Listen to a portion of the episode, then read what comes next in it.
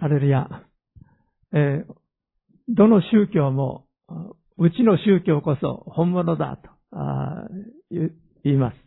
私たちはキリスト教を信じてますから、キリスト教こそ本物だと言いますけれども、何を基準にして本物かどうかということは難しいところがありますけれども、客観的に考えて、私は本物であるとしたら、次の3つの条件があるだろうなと思います。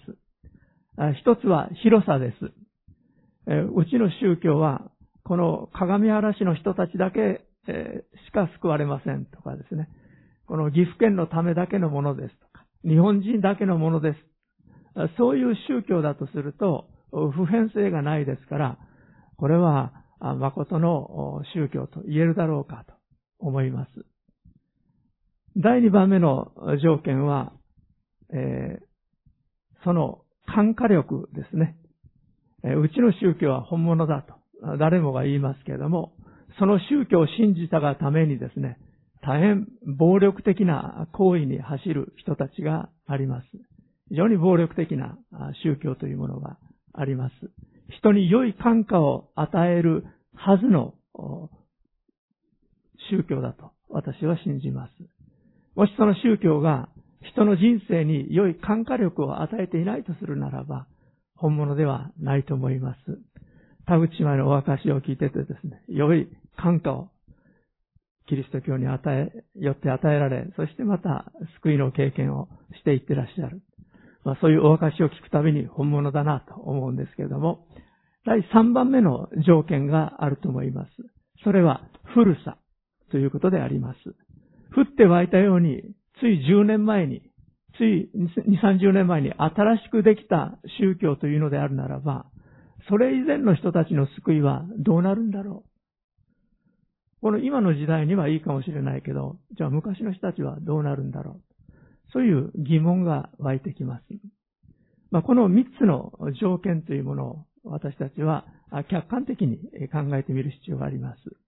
そのような時私は、この神様が私たちに与えてくださった聖書の神様、この聖書が教えているイエス・キリストによる救いこそ、古さにおいて、広さにおいて、感化力において、本物だなと思うわけです。このイエス・キリストの救いについて、新約聖書の中で最も理論的に、最もわかりやすく伝えているのが、使徒パウロの書いたこのローマ人への手紙であります。私の順番の時にはずっと、このローマ人への手紙から一章ずつ学んできました。そして8章まで終わりました。ローマ人への手紙は、3つに大きく分けることができます。1章から8章までは、恵みによる救いについてパウロが書いております。人はどのようにして救われるか、どのようにしたら義と認められるか、神様の前に罪許され、そして正しいものと認められるか、言い換えたら救いの原理というものが1章から8章までで教えられています。で、今日から学びます9章から11章までは歴史の原理についてパウロが教えています。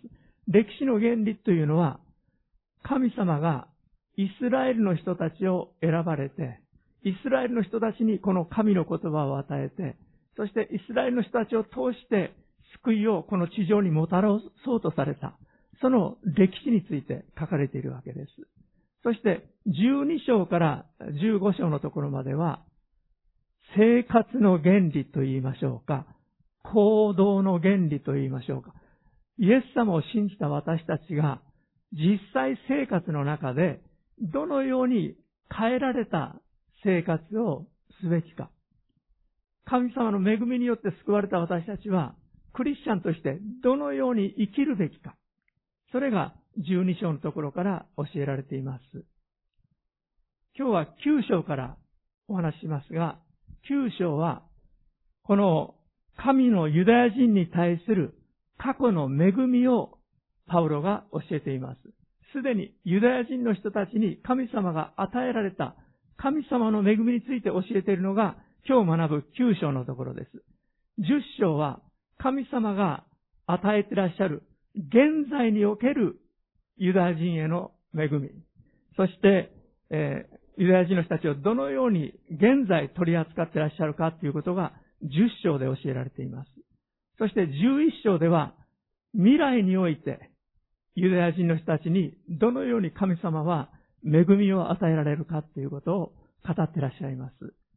異邦人と言われるユダヤ人以外の私たち、ユダヤ人、イスラエルの人たち以外の国民である私たち、聖書は異邦人と呼んでいますが、この私たちの救いを神様はご計画してくださいましたが、もともとこの救いのご計画はユダヤ人の人たちに、イスラエルの人たちに示されたものであります。使徒パウロはそのことをはっきりと理解した人です。ですから使徒パウロは進んでユダヤ人以外の異邦人と言われる人たちのところに聖書の救いを伝えに出かけていきました。あのヨーロッパ世界がキリスト教化されていったのは、使徒パウロの働きによるところが大でありました。それで、このパウロはユダヤ人の人たちからいろいろと批判されるようになりました。あいつは異邦人のところばかりに行っている。あいつはユダヤ人も異邦人もない。イエス・キリストを信じることによって罪が許され、救われることができる。神様はユダヤ人も異邦人も愛しておられる。それじゃあユダヤ人の存在は何なんだ。イスラエルの存在は何なんだ。我々の選びというのは何なんだ。あのパウロはとんでもない異端者じゃないか。我々はモーセを通して律法を与えられているのに、この律法を守ることによっては救われないと言っている。あのパウロは私たちユダヤ人のことはもう見捨てて、他の国民のことばっかり考えている。いろんな形でパウロは批判を受けるようになりました。その批判に応えているのがこの9章であります。どうぞローマ人への手紙の9章をお開きください。9章の1節からお読みします。ローマ人への手紙の9章です。1節。私はキリストにあって真実を語り、偽りを言いません。私の両親も聖霊によって私に対し証ししていますが、私には大きな悲しみがあり、私の心には絶えず痛みがあります。私は自分の兄弟たち、肉による自分の同胞のためなら、私自身がキリストから引き離されて、呪われたものとなっても良いとさえ思っています。彼らはイスラエル人です。ことされることも栄光も契約も律法の授与も礼拝も約束も彼らのものです。父祖たちも彼らのものです。キリストも肉によれば彼らから出ました。キリストは万物の上にあり、常しえに褒むべき神です。アーメン。この9章3節、私は自分の兄弟たち、肉による自分の同胞のためなら、私自身がキリストから引き離されて、呪われたものとなっても良いとさえ思っています。ここにパウロは、私はユダヤ人のことを決して忘れたわけではない。私は今も彼らを愛している。私は今も同胞の救いのために祈っている。心を痛めていると言っているわけです。これは非常に私たちが教えられるところであります。私たちもクリスチャンとして、パウロのような情熱を持って、自分の同胞のために祈る必要があります。私たちはこの日本の私たちの同胞のことをどれだけ思って、どれだけ祈ってるでしょうか。そこまでいかないにしても、自分の家族、親族、友人たち、ご近所の人たち、どれほどの痛みを持って、どれほどの愛を持って祈っているでしょうか。あの人を救ってください。この人を救ってくださいと。私たちはどれほどの情熱を持って祈っているでしょうか。使徒パウロは、私は自分の兄弟たち、肉による自分の同胞のためなら、私自身がキリストから引き離されて、呪われたものとなっても良いとさえ思っています。この情熱が私たちにも必要だと思います。主よこの情熱を私に与えてくださいと祈りたいと思います。私たちは信仰は人の自由だから。また、あの人は頑固だからね。なかなか聞こうとしないからね。なんかそういった思いを持って冷淡になってしまったり、もうその人のことをあまり祈らなくなったりしてしまうところがあるのではないでしょうか。私たちはもう一度新たにこのパウロの情熱をいただく必要があると思います。モーセも出エジプト記の32章を見ますと、同胞のために使徒パウロと同じような祈りをしています。もう命、この同胞のため、彼らの救いのためならもう私の名前を命の書から消し去ってくださっても結構ですと。モーセは祈っています。モーセは自分の同胞たちに自分のリーダーとして導き出した、エジプトから導き出した民のことで非常にがっかりしていたんです。山から40日経って神様から御言葉をいただいて、10回をいただいて降りてきてみたら、なんと自分のお兄さんのアロンがちゃんと民を導いてくれてたはずなのに、民がモーセはどこに行ったんだ、いなくなったら長い間経ってるじゃないか、いつになったら戻ってくるんだ、もう死んでるんじゃないか、我々を見捨てて逃げたんじゃないか、我々をここから導き出した神様を作ってくれ、神様が導き出したその神様を作ろうじゃないか、そう言ってもうアロンに迫ったので、みんなから金を出してもらって、そしてその金を使って金の子牛を作って、この子牛こそ私たちをエジプトから導き出してくれた神々のその神だと、そう言って歌ったり飲んだり騒いでたんです。モーセはその光景を見てびっくりしました。そして神様の前にこの民を呪い、この民をこの地上から消してしまわないように、滅ぼしてしまわないように、熱心な取りなしをしたわけです。命の書から、彼らのためなら、命の書から私の名前を消し去ってくださって結構です。正確にはこう言ってます。今もしあなたが彼らの罪を許してくださるなら、しかしもし叶わないなら、どうかあなたがお書きになった書物から、私の名を消し去ってください。どうも天国には命の書があるようです。聖書の中に命の書という言葉が出てきます。その命の書には、救われるべき人たちの名前が全部書いてあります。このモーセは、ここにある自分の名前を消し去ってくださっても結構ですと。つまり自分は呪われたものとなって、救われなくなっても、彼らが救われるなら結構ですと。そこまで祈ったわけです。二つの解釈があります。イエス様を信じたら、その時私たちの名前が命の書に書き記される。もう一つの解釈は、命の書に私たちの名前が書き記されている。神様が選んでくださって救われるべき人たちの名前が全部書いてある。しかし、もし私たちがイエス・キリストのことを聞きながら信じようとしない。イエス・キリストの恵みに預かりながら、それを疑って、捨て去ってしまって、離れてしまうならば、命の書から名前が消し去られてしまう。この二つの解釈です。しかしこの出エジプト記の32章を読むときに、私自身が信じているのは、すべての人の名前が命の書に書かれているんではないだろうか。せっかく福音を聞きながら、イエス・キリストの救いを聞きながら、信じないならば、名前が消し去られていくんではないだろうか。そのように思います。モーセは自分の名前が命の書に書かれていることを確信していましたが、もう彼らを許してくださるなら、私はもう呪われたものとなって結構です。どうぞ名前を消してくださいと。そこまで祈っていたんです。この9章からまず私たちは、救われていない人たち、イエス・キリストのことを知らない人たちのために、本当に心を尽くして祈る必要があるということを思います。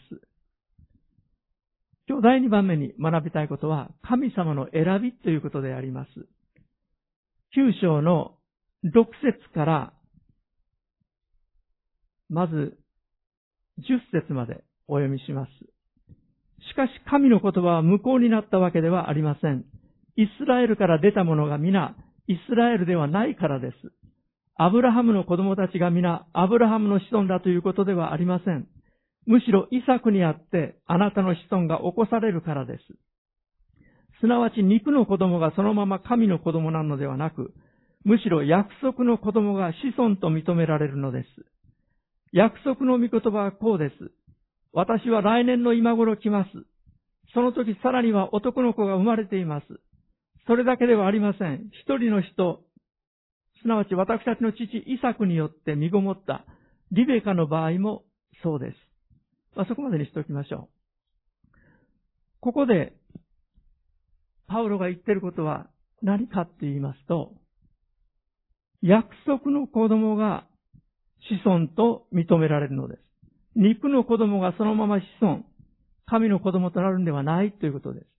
その一つの例は、このイスラエルの先祖、ヤコブという人にあたります。このヤコブの名前がイスラエルという名前に変えられたんです。神様の祝福によって変えられました。しかしこのヤコブのおじいちゃんがアブラハムです。このアブラハムこそイスラエルの第一の先祖であり、私たちクリスチャンにとっても信仰の先祖と呼ばれているアブラハムであります。このアブラハムの最初の息子はイシュマエルと言います。イサクではなかったんです。イシュマエルでした。75歳の時に神様はアブラハムを祝福し、奥さんのサラ、彼女が65歳の時祝福して、彼らに子供を与えると約束されました。ところが1年経ち、2年経ち、3年経ち、4年経ち、5年経ち、6年経ち、10年経っても子供が与えられないもんだから、この夫婦は悩み考えました。神様を本当に愛してたんです。神様のご計画がなりますようにと願ってました。子供が与えられますようにって必死で祈ってきました。ところがなかなか与えられない。奥さんのサラ、前の名前がサライって言いました。推しの強い、英語のプッシーという、そういう名前の意味のある女性でした。このサライさんがご主人のアブラハムに、ねえあなた、私に仕えてるエジプト人のハガルのところに入ってください。そうして生まれてくる子供が約束の子供に違いありません。神様を愛するがあまりに人間的計画で、肉的な人間的な思いで、こうしたら子供が与えられて、神様のご計画を助けることができるんじゃないだろうか。本当は不信仰なのに、それを信仰のようにもう思い込もうとして、思い込んで、そしてアブラハムに自分の女奴隷、エジプト人のハガルを与えられたんです。そして生まれたのがイシュマエル。このイシュマエルが実はアラブの先祖になるわけです。ところがそれは神様のご計画ではありませんでした。神様の約束の子供というのは、あくまでサライ、後のサラから、名前がサラと変えられましたが、王女という意味ですが、このサラから生まれてくる子供こそが約束の子供であり、神様がアブラハムに与えられた約束の契約の後継者であったわけです。神様は肉によって生まれた人間的な肉的な計画によって生まれた子供を後継者とはされませんでした。約束の子、恵みの子、アブラハムが100歳、奥さんのサラが90歳、およそ考えられないですが、不可能を可能とされる神様が、ご自身の約束の通りに子供を与えられたんです。それがイサクでありました。9節で語っていることは、パウロが語っていることはそのことを意味しているんです。つまり、神様はイシュマエルを選ばれなかった。神様はイサクを選ばれたんです。神様はあくまでご自身が与える恵みによって生まれてくる子供を後継者と願われたんです。人間の努力によって、人間が一生懸命考えて作り出したその計画による子供ではない。そしてパウロは次の子供についても語っています。10節。それだけではありません。一人の人、すなわち私たちの父、イサクによって身ごもったリベカの場合もそうです。その子供たちがまだ生まれもせず、善も悪も行わないうちに、選びによる神のご計画が、行いによるのではなく、召してくださる方によって進められるために、兄が弟に仕えると彼女に告げられました。私はヤコブを愛し、エサウを憎んだと書かれている通りです。アブラハムの息子、イサク。その奥さんがリベカです。リベカは双子を身ごもりました。リベカのお腹に一度に二人の子供ができたんです。この双子がお腹の中にいる時からもう喧嘩するわけです。争うわけです。もうリベカはお腹の中にいる時からこんな風に動いてくれたら生まれてきたからどうなるんでしょうかと心配するほどでした。最初に生まれてきたのがエサウでした。待て、俺の方が先に出るんだみたいにして足を噛んで出てきたのがヤコブでした。ヤコブは弟として生まれてきたんです。普通だったら、イスラエルにおいては、長男が後を継ぎます。日本でもそうでしたし、今もそうですし、世界中どこでもそういうのが当たり前だと思います。このイスラエルにおいては、厳格に長男は2倍の祝福を得、そして長男が後継ぎという考え方があります。しかし神様は、兄は弟に仕えるようになると、前もってリベカに語られたんです。イサクにも教えられたんです。つまり、神様はご自身の選びによって、恵みによって、神様のために用いる人、神様が救おうとされる人を定められるとおっしゃっているわけです。エサウは非常に世的な人になりました。そして彼は目の前のこの世の生活、食べること、飲むこと、豊かに生活すること、楽しく生活すること、そのことばかりに心を砕く人でした。しかしヤコブは霊的なものを重んじる人になりました。そして神様の約束を受け継ぐにふさわしいものとされたんです。神様はエサウを退け、ヤコブを選ばれました。これが神の選びに関してパウロが進めていることであります。そして16節、こう言っています。ですからこれは人の願いや努力によるのではなく、憐れんでくださる神によるのです。神様の祝福を得るということは、神の憐れみによるんだ。人間的な努力、計算、その苦労によるんではない。それは、神様が与えられたアブラハムへの祝福の特徴なんです。この世では努力が非常に重んじられます。行いが非常に重んじられます。大事なことです。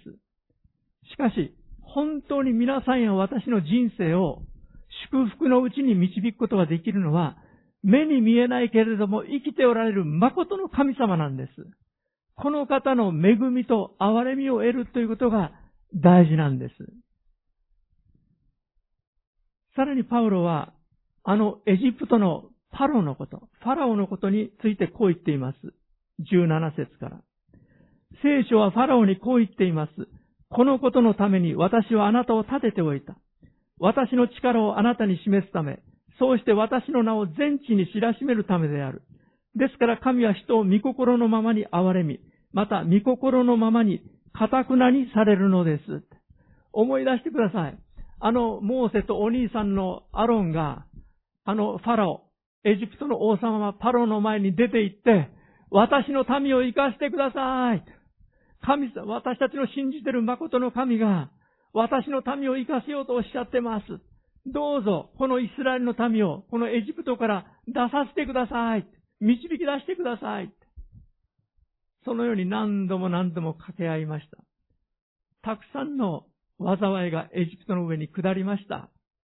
あのナイル川の水が血のように赤く変わったり、カエルがもうあのエジプトを覆ったり、ブヨが出てきたり、また雹が降ったり、暗闇がエジプトの民の上に下って、エジプトを覆ったり、イスラエルの民の上には災いは下らなかったんですけど、エジプトの民には災いが下りました。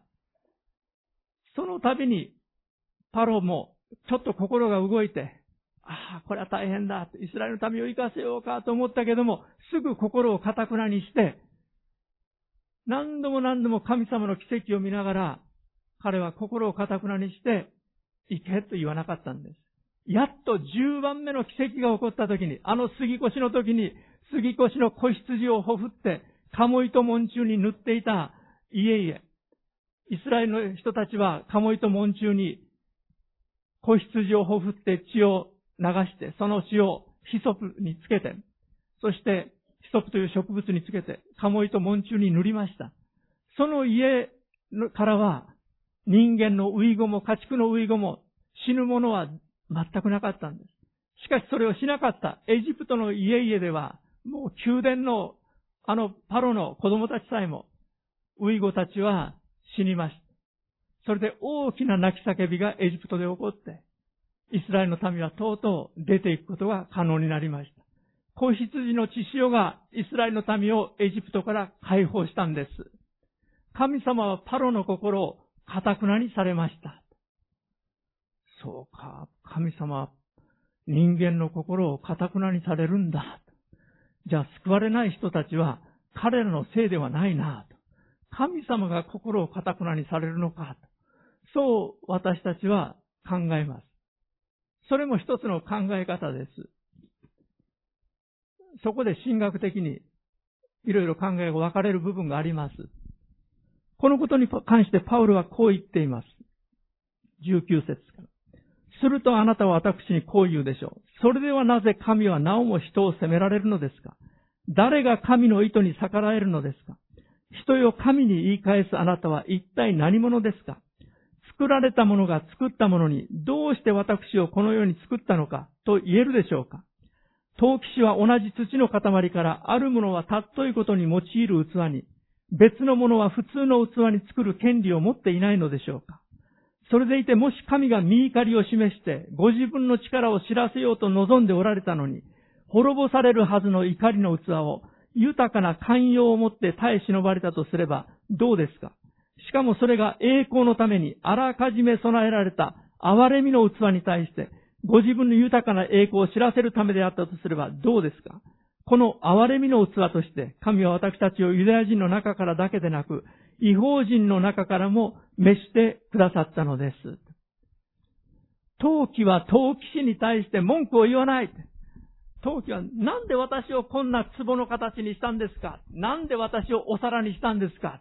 なんで私をこの100円の皿にしたんですか。私はもう1000万ぐらいの立派な壺の方が良かったとか。作られた陶器は何も文句が言えないんです。作る陶器師にその権利があると言うんです。神様の選びによって私たちはここにいます。私たちは自分でイエス・キリストを選んできたつもりでいますけれども、永遠の神様の目から見たら、私たち一人一人が神様によって救われるべく、命の書に名前が記されており、そして神様が地のもといの置かれる前から、エペソ書の一章で言われている通り、エペソ書の一章の4節で言われている通り、地のもといの置かれる前から、私たちを救おうと、神の子供にしようとご計画してくださっていました。しかしもう一つ大事な点があります。それは、神はすべての人が救われるのを望んでおられるということであります。第一テモテ2章4節。神はすべての人が救われて真理を知るようになるのを望んでおられます。最初に申しましたように、命の書には私はすべての人の名前が記されていると信じています。しかし信じなかった者の名前がまた拒絶してこの方を捨て去ってしまった者の名前が消し去られてしまうということです。厳粛なことです。神はすべての人が救われることを望んでおられる。そう教えられていますから、私たちは希望を持ってお祈りをする必要があります。マルコの2章14節を見ると、アルパヨの子レビという酒税人、ユダヤ人の間では大変人気の悪かった酒税人のことが書かれています。イエス様が来られた時に、みんなが、イエス様のお話を聞こうと言って、ガリラヤ湖の、ほとりに集まってきました。そして群衆がイエス様のお話に耳を傾けたんです。でも、たくさんの人が出ていくなぁ。あいつらイエスの話を聞きに行くのか。バカな奴らだ。仕事の方が大事だ。私は今日も一生懸命頑張るぞ。今日もお金儲けに頑張るぞ。自分の仕事を一生懸命やるんだ。イエス様に関心を払おうとしなかったのがアルパヨの子レビでありました。どうぞマルコによる福音書2章をお開きください。マルコ2章14節です。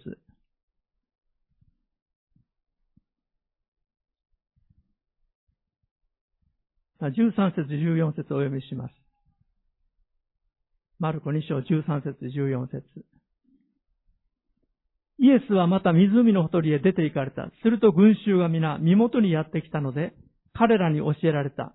イエスは道を通りながら、アルパヨの子レビが酒税所に座っているのを見て、私についてきなさいと言われた。すると彼は立ち上がってイエスに従った。イエス様に無関心だったんですよ、レビは。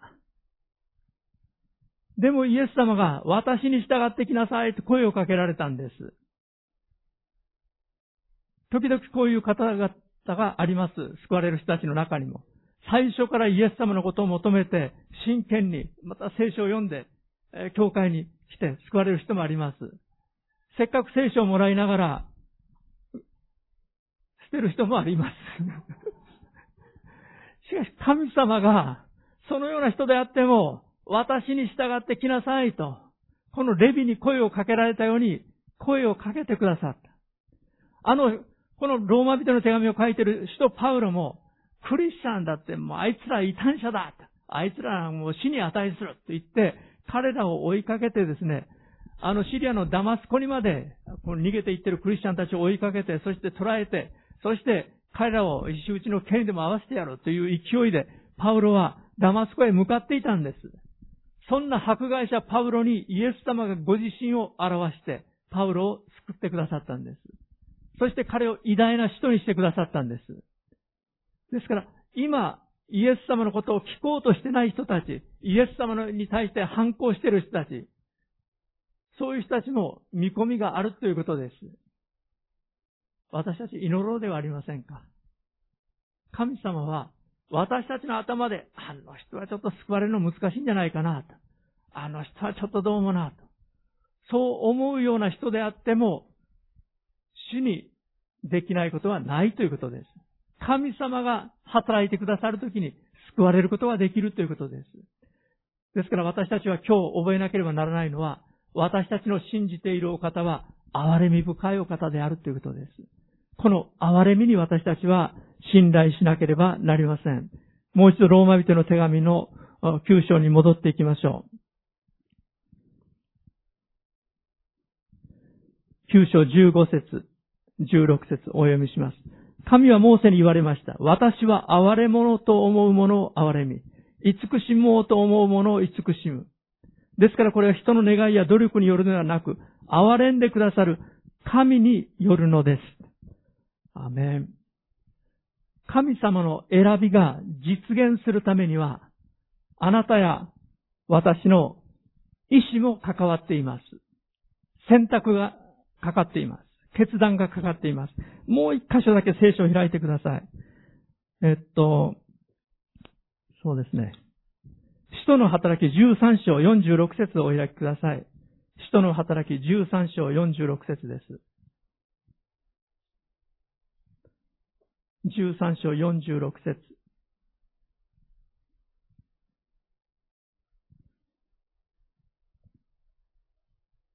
おお読みします。使徒の働き13章46節。そこでパウロとバルナバは大胆に語った。神の言葉はまずあなた方に語られなければなりませんでした。しかしあなた方はそれを拒んで、自分自身を永遠の命にふさわしくないものにしています。ですから皆さん、私たちはこれから異邦人たちの方に向かいます。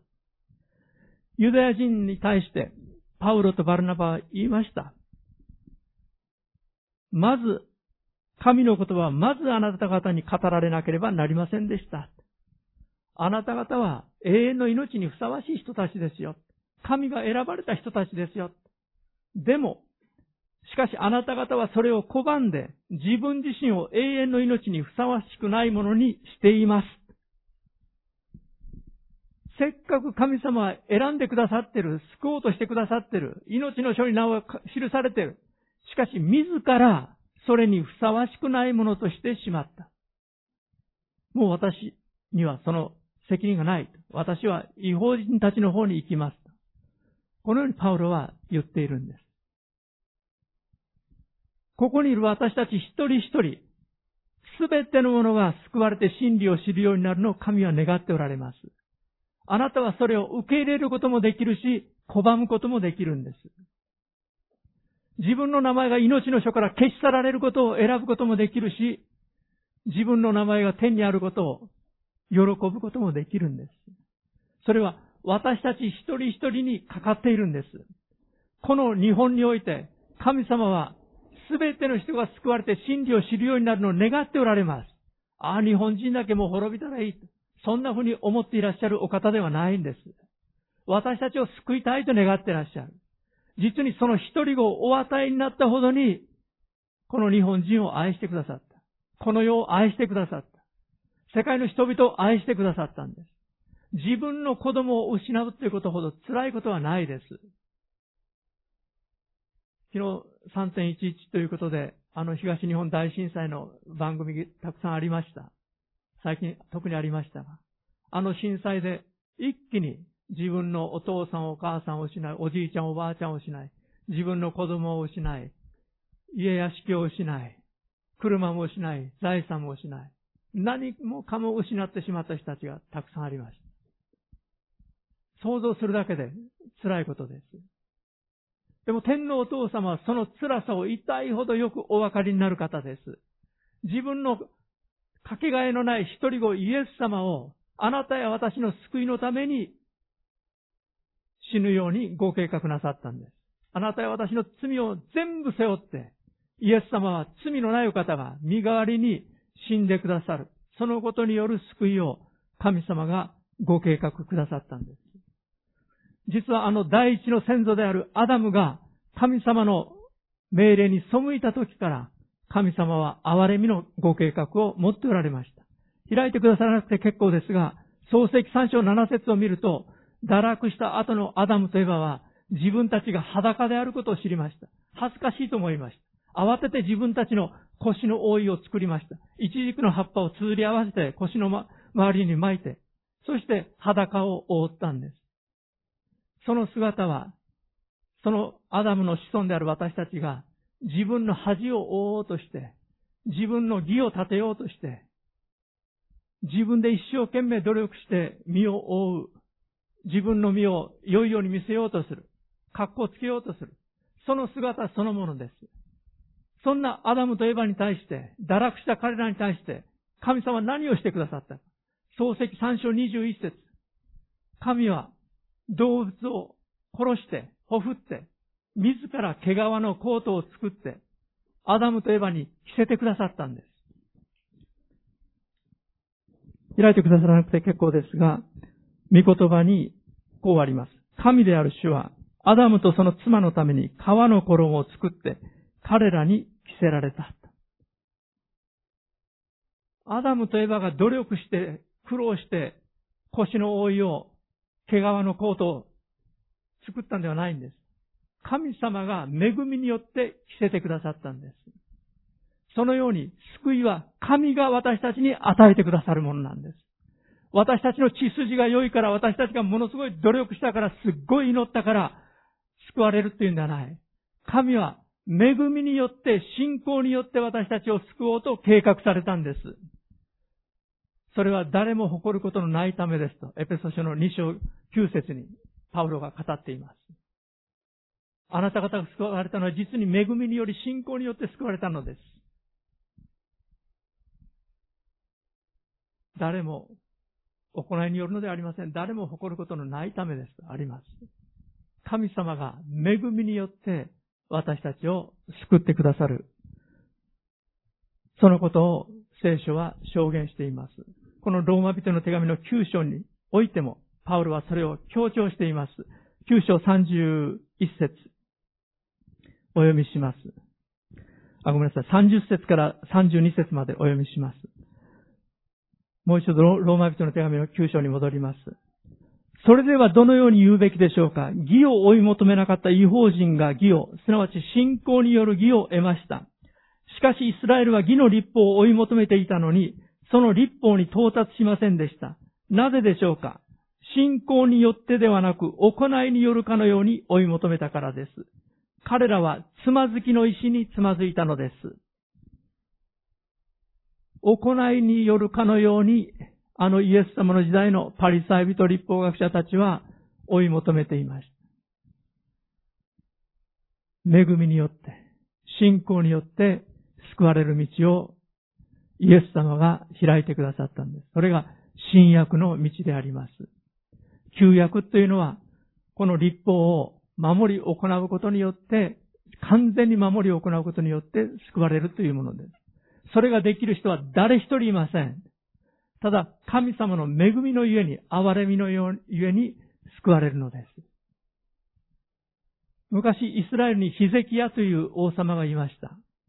このヒゼキヤはある日、今の癌だと考えられていますが、何か種物ができて、体がどんどん弱っていって、床について寝ていました。死の床でありました。そこに神様から預言者イザヤが使わされてきました。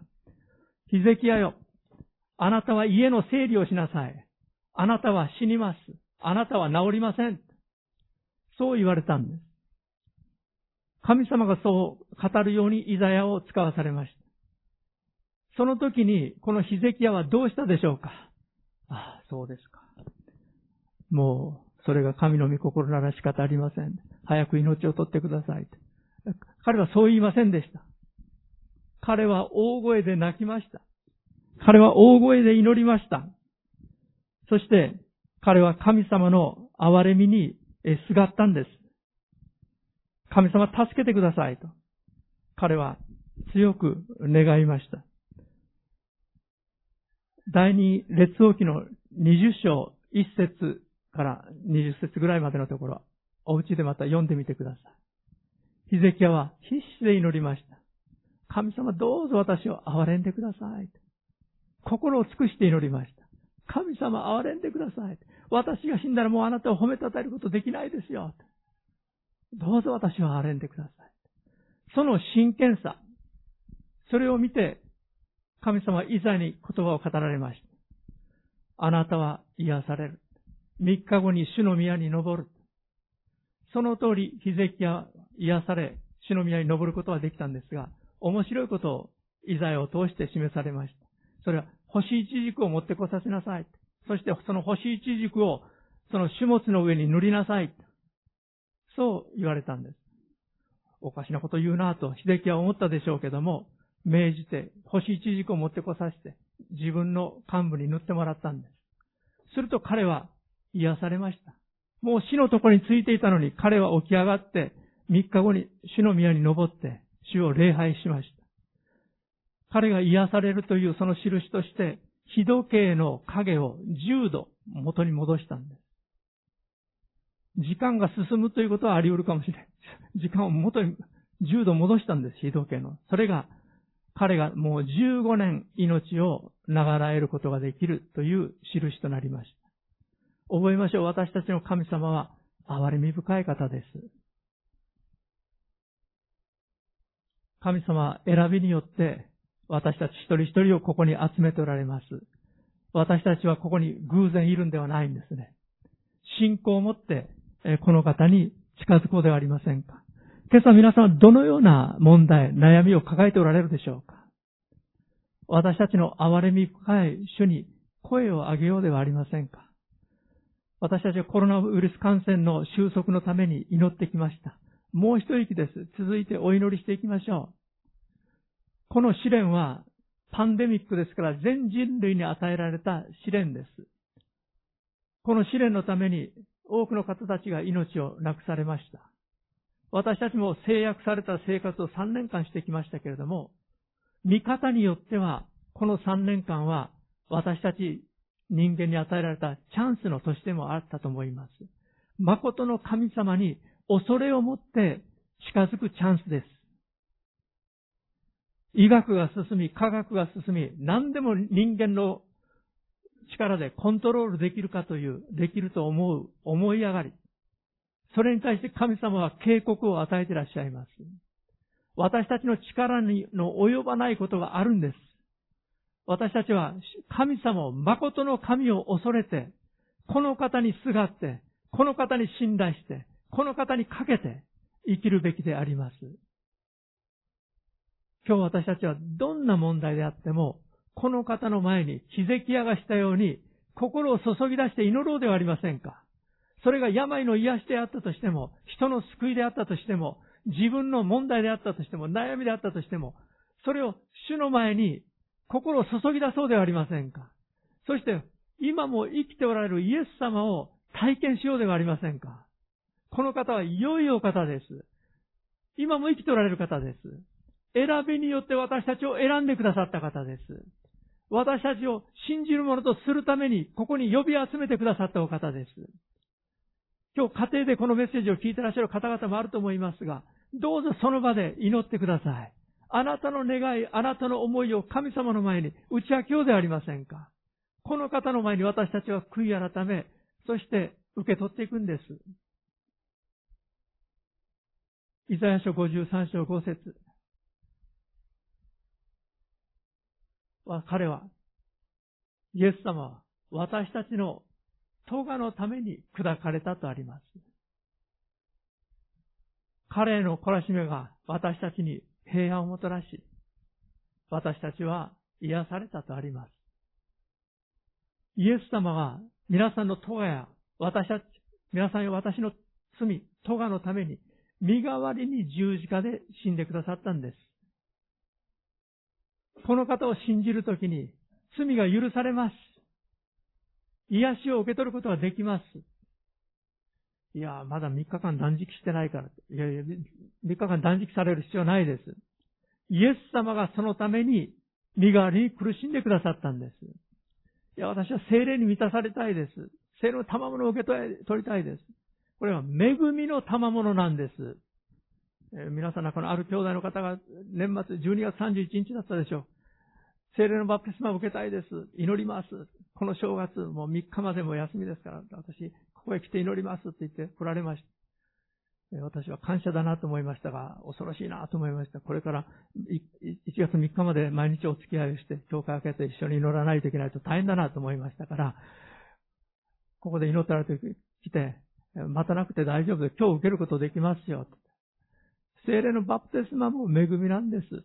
イエス様が、もうブループリントの中ですでに与えてくださってます。信じて今受け取りましょう。お祈りしました。すぐに聖霊満たされて、異言で語り始められました。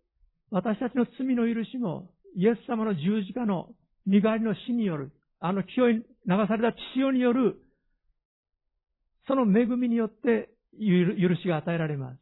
病の癒しもそうです。聖霊のバプテスマの恵みもそうです。イエス様が必要なことを全部してくださったんです。私たちの側では、この恵み深い、憐れみ深い神様に信頼して、受け取ります。今触れてください。今、ご自身の御業をなしてください。今受け取ります。そう祈るばかりであります。ハレルヤ、お祈りしましょう。愛する天皇お父様、今日このようにして、あなたの御前に私たちは選ばれたものとして、愛されているものとして、憐れみを受けたものとして、この場に集っていることを心から感謝します。どうぞ今私たち一人一人の心と思いに触れ、働いてください。主よ、どうぞ今、必要を持ってらっしゃる一人一人に触れてください。どうでしょうか、皆さんの中に今日癒しを必要としていらっしゃる方々があるでしょうか。また私の家族に癒しを必要としている者がいますという方あるでしょうか。手を挙げて教えてください。今一緒にお祈りしましょう。ハレルヤ、感謝します。今どうぞ一緒にお祈りしましょう。ハレルヤ、小さな声で結構ですけども、声に出して明確に祈りましょう。ハレルヤ、主よ感謝します。今手を挙げられたお一人お一人に今触れてください。主イエス様の御霊が触れてください。主よ、今長血を患っていた、12年間患っていた女性のように、今あなたに手を伸ばします。今あなたに触れます。イエス様、今あなたがここを行き巡っておられることを感謝します。今兄弟姉妹に触れてください。兄弟姉妹のご家族に触れてください。あなたにしかできない速やかな完全な癒しを与えてくださるようにお願いいたします。安倍兄弟に触れてください。どうぞその腰に触れてください。骨盤に触れてください。全く癒しを与えてください。橋本照子姉妹に触れてください。あなたの癒しを今与えてください。ハレルヤ、野村兄弟姉妹、また北村兄弟姉妹に今触れてください。また愛する兄弟姉妹お一人お一人、必要を抱えていらっしゃる方々に触れてください。まさき兄弟のお母さんの股関節に触れてください。あなたにしかできない癒しを今立ちどころになしてくださいますように。ハレルヤ、生ける主よ、今触れてください。働いてください。ハレルヤ、感謝します。ハレルヤ。またお聞きします。皆さんの中で、まだ私は一度もイエス様を救い主として、私の罪を許してくださる方として信じたことはありません。祈ったことはありません。でも今日、私は神様に選ばれているものとして、愛されているものとしてここにいることが分かりました。私は今イエス様の救いを受け取ります。イエス様の許しを受け取ります。イエス様にこれからの人生を導いていただきたいと思います。そう願う方があったら手を挙げて教えてください。今日イエス様を救い主として信じたいという方がいらっしゃるでしょうか。もしそういう方があったら手を挙げて教えてください。特別にお祈りしたいと思います。いかがでしょうか。今日私はイエス様を、私を愛してくださっていることはよくわかりました。今日私はイエス様を信じます。イエス様が私を招いておられることを感謝します。そう思われる方は手を挙げて教えてください。特別お祈りしたいと思います。主はあなたを愛しておられます。あなたのことを心配してくださっています。ハレルヤ、感謝します。どうぞその方の上に続いてあなたが働いてください。導いてください。お願いします。また皆さんの中に、私は聖霊のバプテスマを受けたいです、異言の賜物も受けたいです、神様にもっと用いられたいです、そういう方があったら手を挙げて教えてください。今あなたのためにお祈りしたいと思います。ハレルヤ、感謝します。天のお父様、今手を挙げられたこのお一人お一人に、かつてあなたが恵みによって下ってくださったように、天よりの聖霊をもってお一人お一人を満たしてください。イエス様、今あなたの御霊によって一人一人を満たしてください。主はあなたが内側にあなたの泉を沸かしてください。あなたの聖霊の川を流れさせてくださるようにお願いいたします。イエス様の皆によって祝福します。ハレルヤ、感謝します。アメン。